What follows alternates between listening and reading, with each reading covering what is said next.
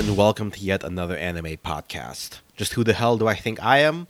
I'm Ninja Boy, and I'm yet another anime podcast host. Now, before we kick off the show proper, uh, and sorry to start on a bit of a downer, but I gotta pay respects to Kentaro Miura Sensei, manga, the mangaka behind the series Berserk, uh, who passed away earlier this month at age 54, and they just recently made the announcement about his passing. Uh, while I can't say I am personally fully caught up with the series, uh, I have read you know many chapters of Berserk, and without a doubt, he's his influence on so many other artists and anime fans, including myself, uh, with his storytelling and his art, um, is just so immense that I just gotta, you know, start off the show paying respects to him. So rest in peace, uh, Miura Sensei. Okay, moving on. As I promised last week, I'm going to be kicking off a series this episode uh, where I'm looking at Studio Ghibli films uh, because for some reason I'm someone who has an anime podcast who has a shockingly low number of these classics on my watch on my completed list. Um, now, before we get into that, though, I do also owe you guys a bit of an update on how my seasonal anime watching is going. Uh, as I mentioned last episode, I was a bit burned out on watching media in general after the Oscars death race, uh, so I needed to catch up on the seasonal shows. Um, given that there's a lot on the table on my plate right now, um, I can't really be doing 15 to 20 shows like I did last season uh, during the winter. So I'm going to need a little bit more judicious and a little bit more. Um, willing to cut shows a little bit. So I'm limiting myself to my 12 normal shows, maybe even a little bit less. After checking in on episode 2 in a lot of series, I mostly narrowed it down and have caught up on a couple of shows. Uh, the full length ones I'm keeping up with are Odd Taxi, To Your Eternity, Higehiro, Super Cub, Zombieland: The Saga Revenge, um, uh, the Spider Isekai, SSSS Dynazenon, My Hero Academia Season 5, 86, and Vivy Fluorite Eyes Saga. In addition, I'm also watching the sorts uh, Yakunara Mug Cup Mo. Uh, technically, this could be a uh, full see uh, a full length show, but I haven't watched any of the live action stuff yet. Um, D4DJ Petite Mix, Gloomy Naughty Grizzly, and Maiko San Chi no Kaminai San, which is a full length series, but it only airs once a month, so uh, it doesn't really count. Now, there were a number of shows I had previewed, uh, uh, and I honestly had a bit of a hard time cutting it down to, to, to just these shows. Um, mostly, you know, a lot of shows had a reason for me to continue on, to want to continue on and be interested in. Um, as such, I made judicious use of the uh, on hold categorization on my anime list and put the following shows on hiatus uh, with the hope that I can find some time to binge and catch up with them. Um, in order of how lucky I am to do that, um, we have Slime Diaries, uh, Back Arrow, Bakuten uh, Burning Kabaddi, and Sayonara Watashi no Cramer. I spent 300 years killing slime and maxed out my level. Shadows House, The World Ends With You, uh, Tokyo Revengers, Joran, Princess of Snow and Blood, and Saint's Power is Omnipotent. Um, and then there were also some shows that I ended up dropping after confirming the second episode wasn't fixing the issues I had with the first. Um, these are Battle Athletics Restart, Combatants will be dispatched, Dragon House Hunting, Full Dive RPG is crappier than real life, Mars Red, and Pretty Boy Detective Club. So yeah, that's where my current uh, spring 2021 anime watching is at. I haven't even touched the various Netflix series yet, like Yasuke, and we have Trese coming up in a couple of weeks, but that's an episode for another time. Uh, we've got to get to talking about a Studio Ghibli and one Isao Takahata. Now, Studio Ghibli is certainly well known even outside the anime community, primarily due to the works of director Hayao Miyazaki, such as My Neighbor Totoro, Spirit of the Away, Princess Mononoke, Howl's Moving Castle, and many, many more. And while for many, Miyazaki is pretty much synonymous with the studio, um, he is in fact only one of three co founders of the studio, uh, one being producer Suzuki, and the other being direct, uh, director Isao Takahata. Now, Miyazaki Sensei may have, you know, produced about twice as many feature films as Takahata has, but I believe that Takahata's influence on the studio is just as, if not even more important uh, than what Miyazaki has done. Okay, maybe that's a bit of hyperbolic, but hey, I gotta get one clickbait title, uh, one clickbait statement every episode. So, Isao Takahata, he was born in 1935 in Mie Prefecture as the youngest of seven children. Uh, this puts him at the age where he actually survived a U.S. air raid on Okayama City during World War II when he was only nine years old. Uh, he ended up going to the University of Tokyo and graduated in 1959 with a degree in French literature, uh, which you can see his appreciation for literature and especially poetry, specifically that of the poet Basho, throughout his many works. Uh, he was inspired to leap into the world of animation after seeing the 1952 French animated film Le Roi et l'Oiseau, or The King and the Mockingbird from director Paul Grimault, um, though this version was unfinished at the time and would be finished later in 1983. Uh, Paul Grimault would go on to be a huge influence on Takahata, as would other French New Wave film directors such as Jean-Luc Godard and the Canadian animator Frederick Back. Uh, in addition, Takahata was inspired by the ability of animation to juxtapose humor, vibrant colors, and unique perspectives other mediums could not get um, against commentary of the modern world through symbolism. I'll link in the show notes a description from the British Film Institute on his thoughts of The King and the Mockingbird, um, and kind of to get his perspective on why it's so influential on him. In addition, Takahata was inspired by the art technique of trompe l'oeil. Uh, pardon my terrible French pronunciation. I think that's the last one this episode. Um, essentially, it's the creating the illusion of three dimensions uh, within a two-dimensional space, um, similar to you know, force perspective in architecture.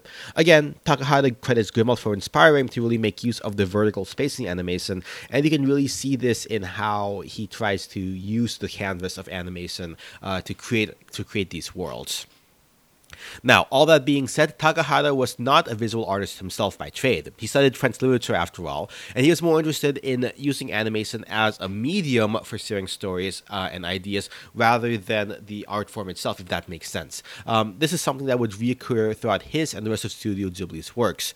Um, he was a bit of an environmentalist as well as a communist and pacifist sympathizer, and those themes come out often in his work, with oftentimes many films, uh, you know, kind of praising subtly um, living a communal rural lifestyle. We'll, we'll, get those when we talk to the films later.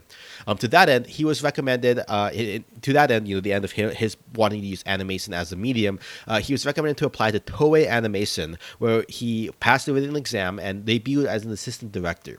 His debut TV directorial work was Wolf Boy Ken, um, an 86 episode TV series that ran from 1963 to 1965 about a boy who was raised by wolves in the jungle, which was known for having a higher frames per second than usual at the time, kind of hinting at his trying to push the boundaries of what animation could do. Uh, his mentor at the studio was legendary animator Yasuo Otsuka, uh, and after several years of working at Toei, uh, Otsuka gave Takahata the chance to direct his own movie, uh, which would end up being The Great Adventures of Horus, Prince of the Sun, which came out in 1968. Now, despite the name, Horus is not about the Egyptian god, but rather about a Norwegian boy whose name from the Japanese uh, could be translated to Hols. Um, it was released in the, the West as Little Prince uh, Valiant. Uh, the story was adapted from a puppet play by screenwriter Kazuo Fukazawa, uh, who in turn was inspired by an adapta- who was adapting an epic from the oral tradition of the Ainu people. Uh, this wouldn't be the first, uh, you know, classic uh, literature folktale that that Takahata would adapt. Um, in my research, I found conflicting reasons for why they decided to set the story in Scandinavia instead of the original northern Japan region. Um, some sources say that they wanted the story to be seen as something not J- Japan specific, while others said that they wanted to avoid controversy of depicting the Ainu people in a certain way as much as possible. Um, whatever the case, the story, which follows the titular Horus, um, or Horus, as he battles with the ice demons Grunwald to save his friend Hilda, um, and an, adapted village definitely has hints of Takahata's more progressive utopian ideals. Um, again, the village in question definitely has a socialist, good of the village feel to it, um, and the final call to forge the Sun Sword requires everyone in the village to work together like a, you know, it, def- reflects the pro-labor sentiments of Takahata. Uh, while uh, actually, which actually this also trickled down to the production of the film itself.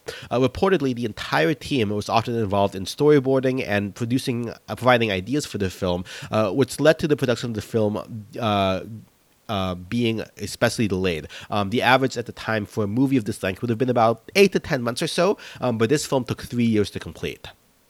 Part of this was due to the creator's perfectionism when it came to the final product, and as such, uh, while the film had critical success about, upon being released, especially the younger pro-labor, um, you know, youth, um, it you know ultimately ended up uh, receiving a release of about 10 days or so in theaters before being pulled, um, and as such, it was just not profitable for Toei Animation whatsoever.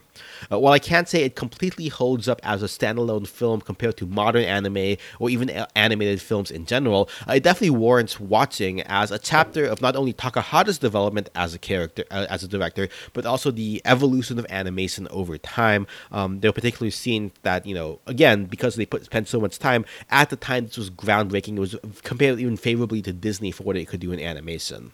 Um, in fact, you know, in, in addition to this being kind of Takahata's de- debut work, this also marks another important landmark in his career. Um, this is a film will be the first time Takahata and Miyazaki uh, would end up working together on the project, uh, with both of them being Toei employees at the time, and Miyazaki being brought on as a key animator and scene designer.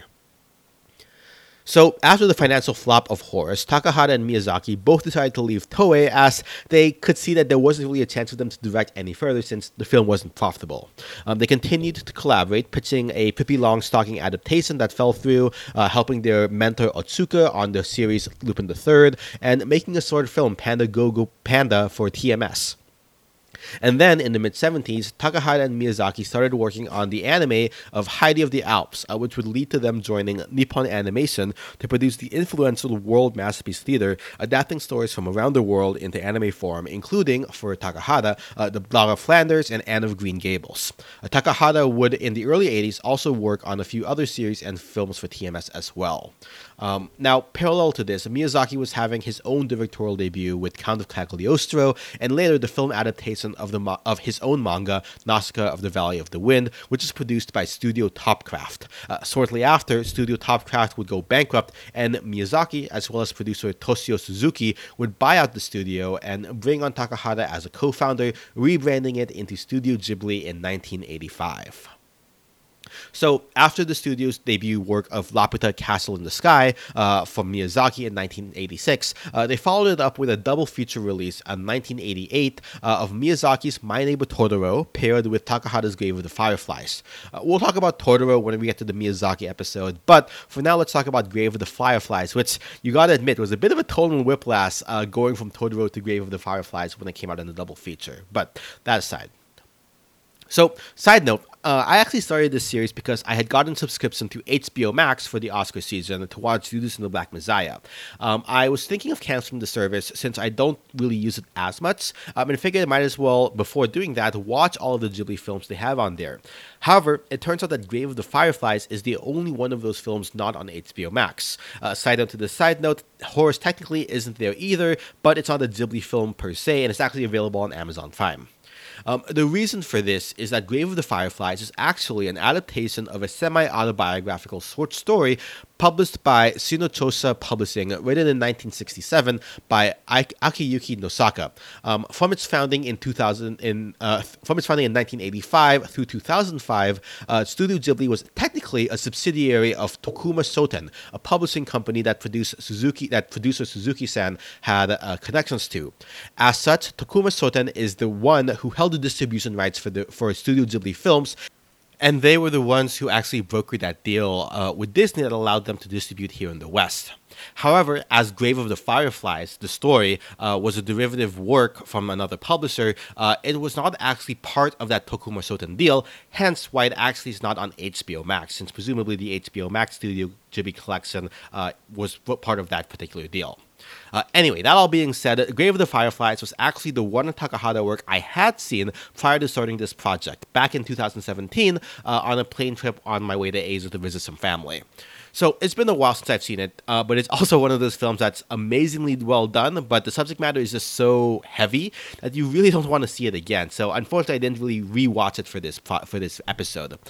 Obviously, the film does adapt a pre existing short story chronicling the author's experience of surviving the firebombing of Kobe during World War II and the death of his sister in the aftermath due to starvation. But Takahata sensei again brought his own personal experience of surviving the air raid on Okayama to the production as well. Uh, while many see the film as anti war, after all, having seen the effects of war on the two innocent children would turn anyone's heart against war, Interestingly, Takahata has said that he doesn't see it as an inherently anti war film, but instead prefers to focus on the story of the two siblings who live apart from society in the aftermath of the film, um, in, a, in, a, in a mix of enjoying their days together while also uh, how being apart from society is what uh, led to their suffering through isolation. Um, he doesn't necessarily, he apparently is quoted as not, believing that uh, depicting suffering from war would actually prevent such hostilities in the future.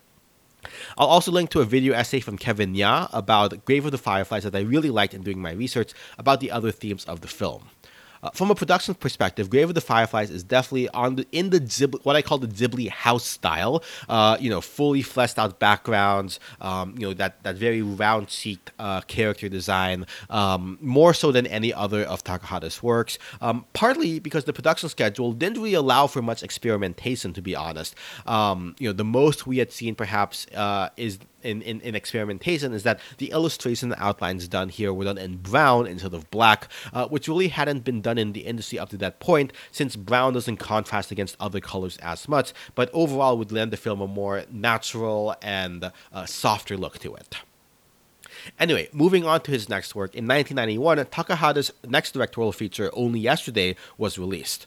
Um, now, this one's probably my least favorite of his films. Um, I wouldn't say it's bad per se, perhaps I just wasn't in the mood for this film at that time. Um, I, I granted I was watching all of these kind of late in bed, right before bed, um, and I ended up dozing off in the middle of this one while watching it, uh, partly due to its pacing, um, which to be fair, in other Takahata works uh, are kind of a trademark of what he does best in depicting reality. But in any case, we'll talk about that a little bit later. But you know, one of Takahata's trademarks is how his films portray stories that otherwise could be done in live action based on their content, but in their structure and emotive expression couldn't be done in anything else but animation. Um, again, harkening back to his influence from French directors. Uh, Only Yesterday tells the parallel stories of Taeko, a 27 year old office lady from Tokyo who spends her time off going to the countryside to work on a farm and take in the rural life, um, alongside her reminiscing about her 10 year old self um, as if it were only yesterday.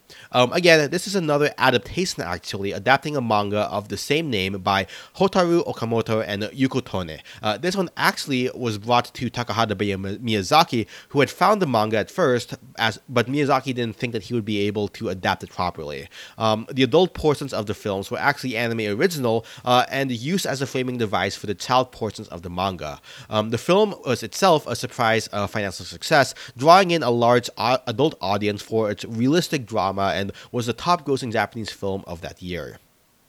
Production wise, again, this one has some bit of experimentation in it. Um, normally in anime, the film, the the the scenes are animated first, um, and then voice actors come in later to do their best to match the mouth movements.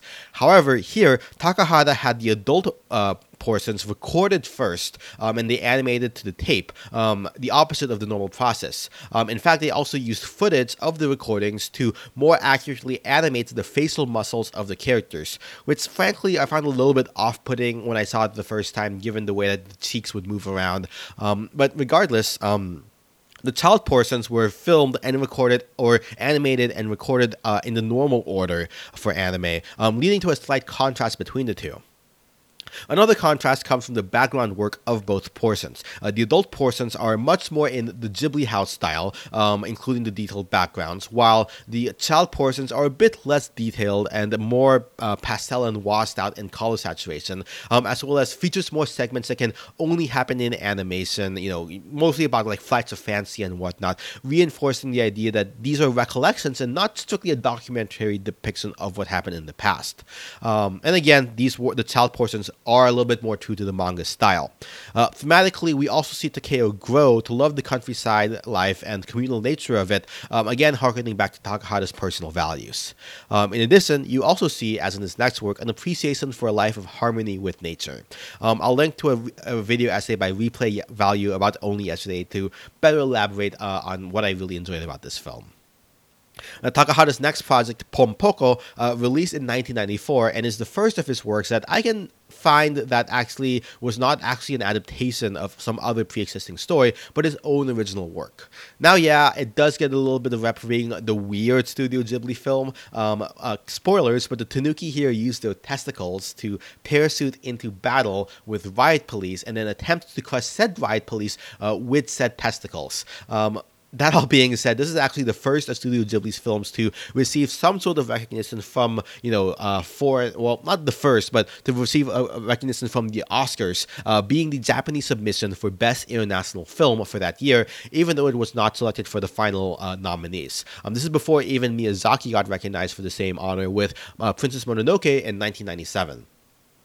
In any case, Pompoko, named after the onomatopoeia of tanuki drumming on their tummies, tells the story of a group of set of transforming raccoon dogs who uh, face the destruction of their habitat as humans expand into their hills and forests, and they try to fight back in a number of ways. Uh, these range from the aforementioned testicular attacks on riot police to inconveniencing inconvenient pranks to lethal accidents, uh, which is kind of brushed over on the worksite, uh, to taking the form of various Japanese yokai and trying to scare the humans into respecting nature.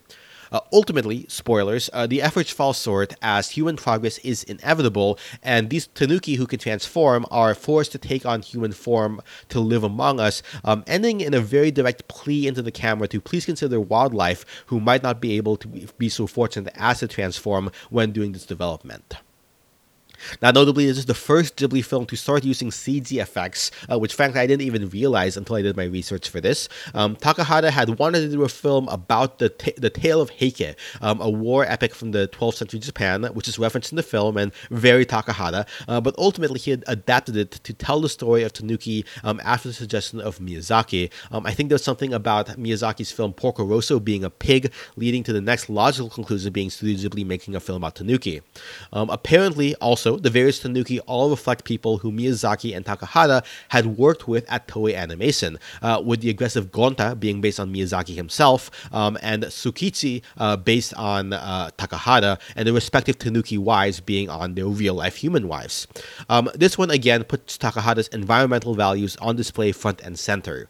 Um, the film also is perhaps the most fantastical of Takahata's to date, um, though in contrast to Miyazaki's works, uh, which all take place in an explicitly fantastical world, uh, there's there's still some grounding in the human world in this one.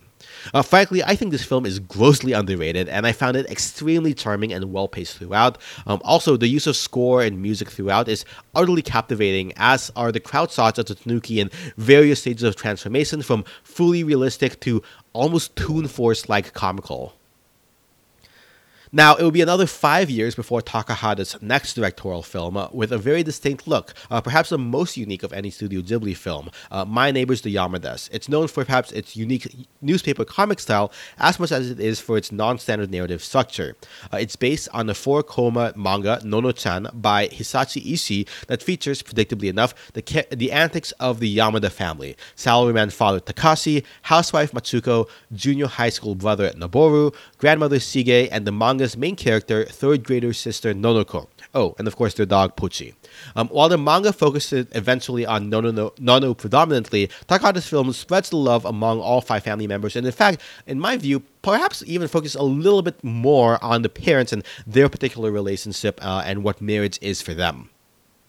Um, now, the film is a series of vignettes about daily life in the Yamada household, often focusing on the, mm, shall we call them, character flaws uh, of each of the family members. Uh, this is the ultimate slice of life anime, as it literally is just slices of these characters' daily lives, very little, uh, you know, embellishment or you know, uh, supernatural things happening here, or even you know, uh, overly exaggerated reactions. These are all very realistic things that you know normal people would do. Um, no, here, Takahata is taking the vignettes from only yesterday and removing the framing device of a central narrative overall with little sense of continuity. Um, you could probably reorder the vignettes in any random order and it'd just be as impactful. Again, part of the reason this film stands out is its watercolor newspaper comic style meant to emulate the manga it's based on, as well as the play of the unique character designs that wouldn't have worked in the Ghibli house style. In order to accomplish this, Studio Ghibli and Takahata actually switched over their entire production process from a traditional cel painting animation process to a fully digital pipeline, making it the first Ghibli film to be produced entirely on computers. Uh, you can see other elements of Takahata's style here, where relative to other Ghibli films, there is less emphasis on the environment environment and setting uh, and background, and more so on the characters. I think part of ta- uh, Yamada's the Yamada family's appeal is that they reflect back to the audience very realistic emotions and situations we may or may not have found ourselves in, or at the very least are t- tangential to. Um, there may not be a plot per se, but then again, in life, is there a plot? Um, and we focus on that emotional resonance of, oh yeah, I've been there. This is something uh, that I've lived through. By stripping away all of Disney lush background art and character design in Ghibli films, he's able to hone in on that feeling. Don't get me wrong, the animation is still incredible, but it but it serves to it serves the narrative as opposed to stealing the limelight to some degree. Now, After My Neighbors the Yamadas, Takahata went on a 14 year hiatus until his next and ultimately final film, The Tale of the Princess Kaguya, which would come out in 2013. Uh, he did contribute to an anthology film, uh, Winter Days, around the poems of Japanese poet Basho. Um, but what was Takahata up to during that 13 year time period? Uh, well, he actually started the film sometime before 2008 when he announced that he was already underway on production. So this film was at least five years in the making at the time. Uh, in fact, this film holds the record for being the highest budgeted, most costly Japanese film of all time, with Nippon Television chairman Seiichiro Ujiie uh, giving 5 billion yen, or about $40 million, to the project to see it to completion, because he felt it was so important to have one more Takahata film out in the world. Uh, unfortunately, Ujiie-san uh, passed in 2011 before the film could be completed, um, but he was able to see the script and some of the storyboards. Ultimately, the film would cost 49 million US dollars. So, what do we get for this highly expensive project that ultimately, box office wise, made only $27 million globally? In a word, art. Now, Princess Kaguya retells a very famous Japanese folk tale known as the Tale of the Bamboo Cutter, considered to be the oldest surviving form of Japanese epic tales from the Heian period. In a sense, this is Takahata going back to his roots as in his pre-Ghibli days when he adapted Western tales in the World Masterpiece Theater for Nippon Animation. In fact, he was allegedly planning to adapt the tale for Toei Animation, but that project fell through. Uh, he also based Kaguya on the Swiss tale of Heidi, uh, who he viewed as his platonic ideal for what a child should be like. So, in any case, everyone in Japan has probably heard of the story, and it's at least been referenced in so many different anime from Naruto to Sailor Moon to Mushishi to Inuyasha to Kaguya-sama Love is War. Uh, even outside of Japan, the Chinese tale of Chang'e, which was referenced in Netflix's film Over the Moon, has many similarities to the story. So, what did Takahata do to differentiate this film and make it stand out? In his words, he had read the story as a child, but had problems connecting to the protagonist, and it didn't really evoke any empathy in him since he didn't really know what he was feeling. Uh, in working on this project, he found that if the audience were able to more closely identify with Kaguya and what she felt, there would be a better story here, um, on top of also na- updating the narrative itself to better reflect modern values of feminism and well intentioned parenting. My god, that dad, char- the bamboo cutter character, and his kind of misguided attempts at parenting just really hit me hard. Um, to that end, as with the Yamadas, he went for a non traditional art style, or super traditional, depending on your point of view. Um, again, he opted to have very minimalist backgrounds and a character design that was much more flat and more closely resembled scrolls or manuscripts from that Heian time period, as if they were living paintings moving around in ink. Um, it reminds me of a lot of ways of the works of Cartoon Saloon, who made a number of Oscar nominated films about Irish mythology, uh, including the most recent uh, Oscar nominee Wolfwalker, in that there were particular moments when the characters seem so overcome with emotion uh, that they break the character model and turn into a living mass of ink and pencil lines and sketches. Um, all of this worked. Now, personally, I don't cry at movies much, if at all. Um, I didn't cry even at Grave of the Fireflies. But the last 10 minutes or so of this film, which, spoilers, but hey, it's a 10th century story, so not really, uh, Kaguya has to return to the moon, uh, leaving her parents behind, and I couldn't help but pause the film a few times to wipe tears away off my cheeks with a heavy pang in my chest at the way just built up the feelings of the parents and Kaguya and not wanting to be separated over the two plus hours to completely wreck me. Uh, this does have a ha- this does not really have a happy ending, uh, which looking back, I think say he's about 50 50 on on. Um, I know he's probably most well known for Grave of the Fireflies, but honestly, I believe this film to be his true magnum opus. And sir, he didn't make the studio a money back on the production cost, but he did get international acclaim and recognition with Tale of the Princess Kaguya netting him his first and only Oscar nomination for Best Animated Feature Film in 2014, where it lost to Big Hero 6? Really? totally robbed. Okay, so by reputation, Takahata was a little bit lazier than the famously workaholic Miyazaki. He kind of had to be poked and prodded into starting a project. But yet, in his own way, once he get, did get up and running, he was just as concerned with perfectionism as in his own particular way. After all, Horus was delayed for so long due to his own brand of perfectionism, as was Kaguya-sama. Uh, I haven't seen the full documentary, you know, Isao Takahata and his tale of the Princess Kaguya about the making of said film, uh, but it's a whole segment about how he spent an entire day with the animators trying to understand exactly how fruit was cut after he wasn't happy about how the watermelon was cut in a scene in Grave of the Fireflies realized 25 years prior. Uh, that kind of mark of artistry helps define his works just as much as his creative use of backgrounds, or having children singing throughout his films, or idealizing communal, rural, everyday life, or simply trying to sneak in Basho and literary references as often as he possibly could into his films. Takahata sensei would pass from lung cancer in April 2018 at the age of 82. He left behind a legacy of films that, while often overshadowed, uh, in their own ways made the most of the medium of animation. On the surface, they are all about topics, well, perhaps except Pom uh, that could have just as easily been filmed in live action. But yet, because of Takahata's imagination and understanding of human emotion, through his background in literature, he crafted these so called realistic stories in a way that it could have only been done in animation. By poking and nudging at what could be done with animation, what could be added, what could be taken away, stripping away everything that wasn't necessary to fit the scene uh, in, in question, he was able to pull out the core essence of his characters and stories and emotions. I think we as anime fans are all the better for it. To quote the master himself, I want to make sure that we don't forget the great power of lines drawn on paper to stir out imaginations and memories. Thank you so much for listening me go on about Isao Takahata for half an hour now. Uh, I must say, this past week has been quite the ride trying to push to finish all these films and consolidate my thoughts uh, while not completely going overboard and spoiling it all.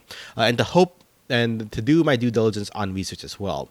Uh, many thanks to various YouTubers and think pieces out there that I referenced to help save my thoughts. Uh, since some I referenced in the episode already, but for all of those and many more will be linked in the show notes, including some by the Royal Ocean Film Society, Steve M., and Annie Mason.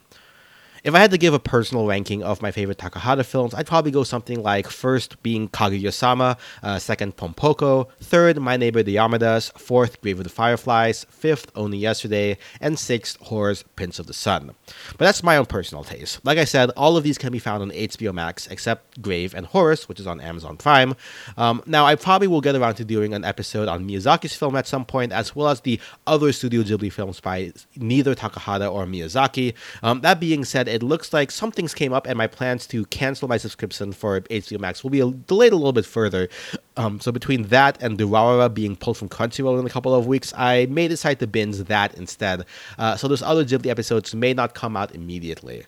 Um, plus, the trailer for Netflix's Filipino anime Trese just came out, and I'm super hyped for that. Uh, so you can look forward to an episode of that most likely. Uh, in any case, I think that about does it for this episode. Let me know what your thoughts of my analysis on Isao Takahata were, and what your favorite film by him was, and why. You can let me know on Twitter at YetAnoAnimePod, or via email at YetAnotherAnimePodcast at gmail.com. You can follow my My Anime list at NinjaBoy333, boy with an I. Uh, we're found on all the major podcast services iTunes, Spotify, and Google Google Play. Uh, be sure to subscribe and leave a review, or at the very least, share it with another anime loving friend. If you want to more directly support the show, you can do so over on patreon.com. Links to all of that will be in the show notes. Intro and outro music provided by Suichi Sakagami at pandas.com. Editing and productions provided by Ninja Boy Media. That's it for this episode. We air on the first and third Fridays of each month.